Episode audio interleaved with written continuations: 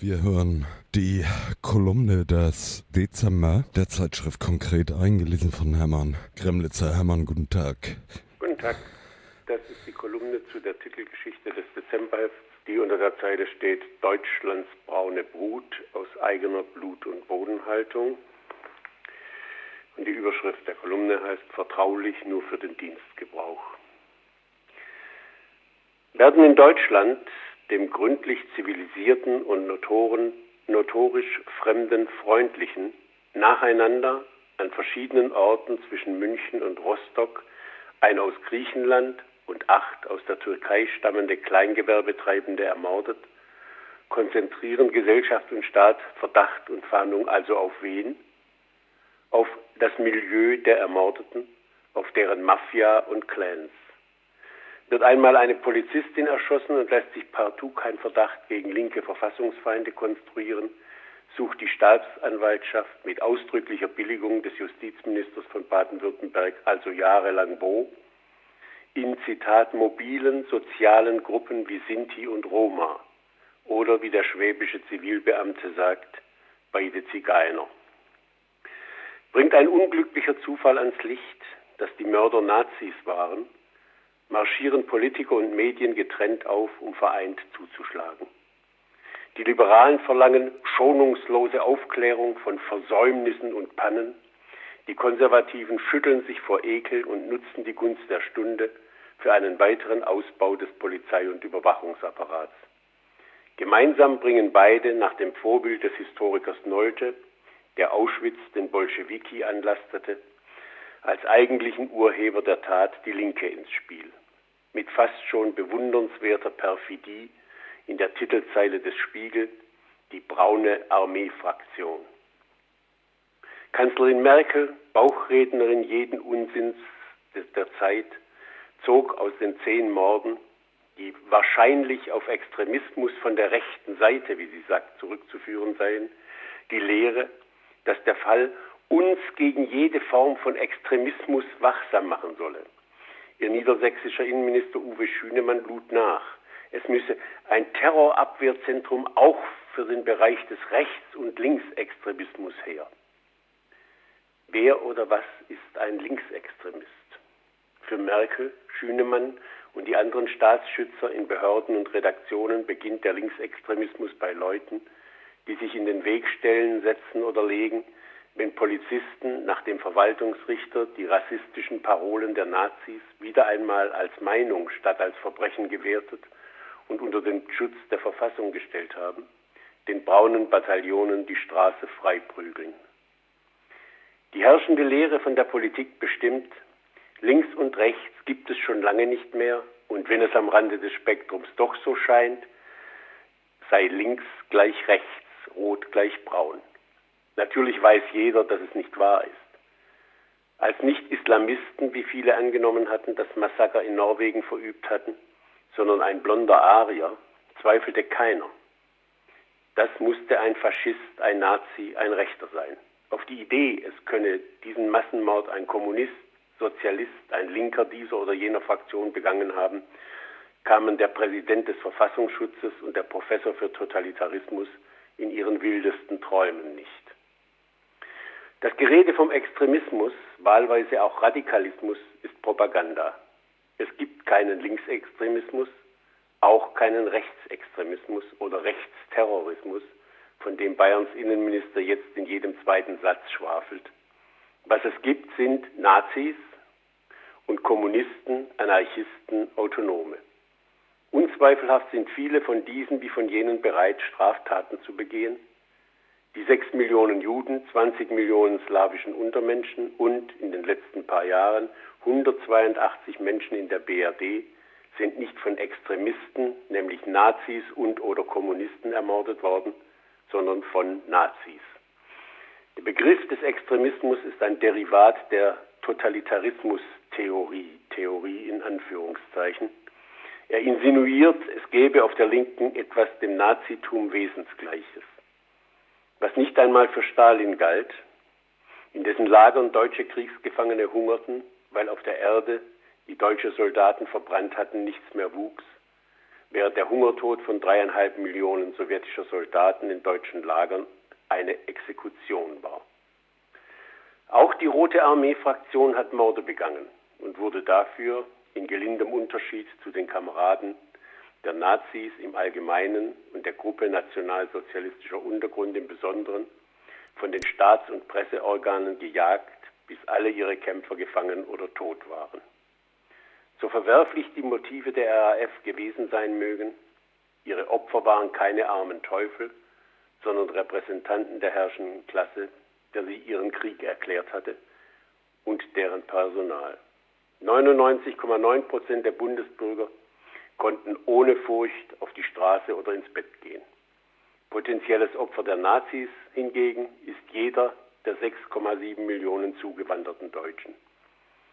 Damit Staatsanwälte wie die vom deutschen Magazin Spiegel die braunen Mörder dennoch eine RAF nennen können, haben sich die sogenannten Theoretiker des Totalitarismus den Karlauer einfallen lassen, den Klassenkampf als linkes Äquivalent des Rassenkampfs zu deklarieren und damit den Präsidenten des Industrieverbands, einen verdienten SS-Mann und den Generalbundesanwalt, auch er ein alter Nazi, gleichsam zu Vertretern einer verfolgten Rasse zu adeln.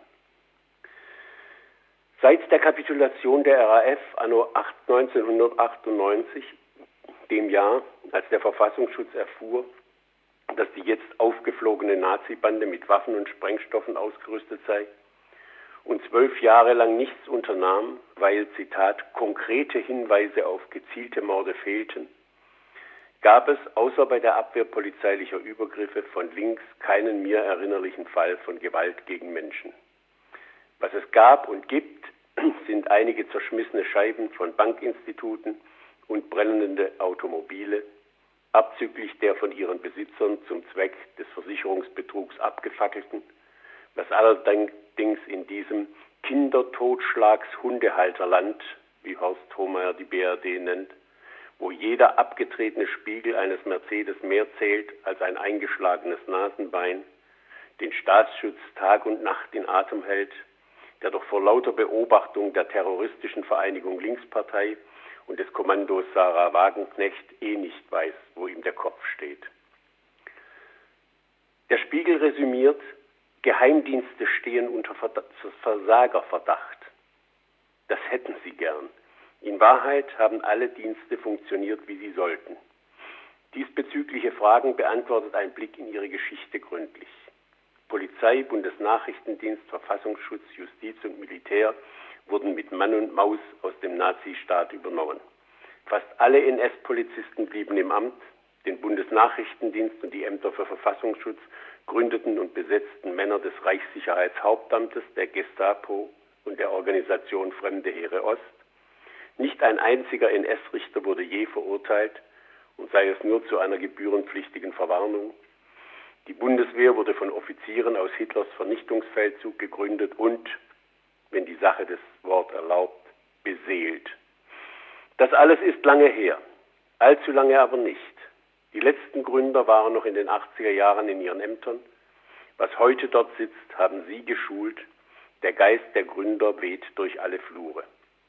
Als Günter Jauch im Fernsehen den Nazi-Aussteiger Manuel Bauer fragte, haben Sie die Erfahrung gemacht, dass es Neonazi-Sympathisanten auch in den Reihen von Polizei und Verfassungsschutz gibt? bekam er Antwort from the horse's mouth. Ja, wir haben von Polizeiangehörigen, die wir auch kannten, die Information bekommen, wann und wo ihre Kollegen Streife fahren. Jauch fragt, warum? Man kannte sich halt. Da war eine bestimmte Sympathie da. Das sind, das sind auch bloß Menschen. Und das, was wir vertreten haben, haben die ja auch so empfunden. Nur weil die in ihrer Uniform, ihrer Staatsuniform oder ihrer Systemuniform stecken, heißt das nicht, dass diese Menschen gleich anders oder demokratisch denken. Die Bewegung, die Szene schreien das raus, was andere denken. Die Zahl der heimlichen Sympathisanten und Versteher in Roben und anderen Uniformen ist größer, als die Schulweisheit sich träumen lässt. NPD und braune Kameradschaften sind so sehr mit V-Männern durchsetzt, dass selbst das Bundesverfassungsgericht sich nicht in der Lage sah, zwischen den braunen Männern staatlichen Vertrauens und den Original-Arisch-Gesichtern zu unterscheiden. Hauchdünn ist das Eis über diesem Verfassungssumpf. Der Innenminister Hermann von der CSU, der so sonor den Hüter der Demokratie gibt, sollte mal einen Blick in die jüngere Geschichte seiner Partei und der Regierung des Freistaats Bayern tun, um dort etwa auf den CSU-Kultusminister und Träger des bayerischen Maximiliansordens für Wissenschaft und Kunst zu stoßen, den Juristen Theodor Maunz, Zitat, was der Führer in Form von Rechtsgeboten der Polizei an Aufträgen zuweist, bildet die Rechtsgrundlage der Polizei. Der Begründer des Mounts Dürig, des Standardwerks unter den Kommentaren zum Grundgesetz, hatte bis zu seinem Tod anonym Beiträge für die Nazi-Zeitung seines Kameraden Gerhard Frey geschrieben. Namentlich gezeichnete Artikel für seinen Mounts Dürig schrieben nach Maunsens Enttarnung der spätere Bundespräsident Roman Herzog, der spätere Bundesminister Rupert Scholz, die Verfassungsrichter Udo de Fabio und Hans-Hugo Klein sowie Hans-Jürgen Papier, bis 2010 Präsident des Bundesverfassungsgerichts. Aber unter ihren Roben sind sie auch bloß Menschen. Da und dort kursiert der Verdacht, der nationalsozialistische Untergrund könnte auch den bis heute natürlich unaufgeklärten Anschlag auf die Ausstellung Verbrechen der Wehrmacht im März 1999 in Saarbrücken verübt haben. Anlässlich der Eröffnung der Ausstellung 1995 hatte ein früherer Offizier der Wehrmacht, der an der Blockade Leningrads mit ihren 1,1 Millionen Hungertoten beteiligt war, später zum Referenten in Hermann Görings Reichsluftfahrtministerium avancierte für das er den Prozess gegen die Männer des 20. Juli vor dem Volksgerichtshof beobachten durfte, bevor er als Batteriechef an die Westfront kommandiert wurde. Dieser Oberleutnant also hatte davor gewarnt, die 19 Millionen deutschen Soldaten als Angehörige einer verbrecherischen Organisation zu bezeichnen und damit, Zitat, die Leute in eine Ecke zu treiben, wo sie anfangen, sich vehement zu wehren. Keiner, der ernsthaft um die historische Wahrheit bemüht ist, kann die Wehrmacht als Ganze und kollektiv als eine verbrecherische Organisation ansehen. Der Offizier hieß übrigens Helmut Schmidt, ist jedoch mit dem gleichnamigen Bambi-Preisträger weder verwandt noch verschwägert, sondern bloß identisch. Der rechte Terror, rief Kanzlerin Merkel ihren Parteifreunden zu, ist eine Schande für Deutschland. Eine redlich verdiente.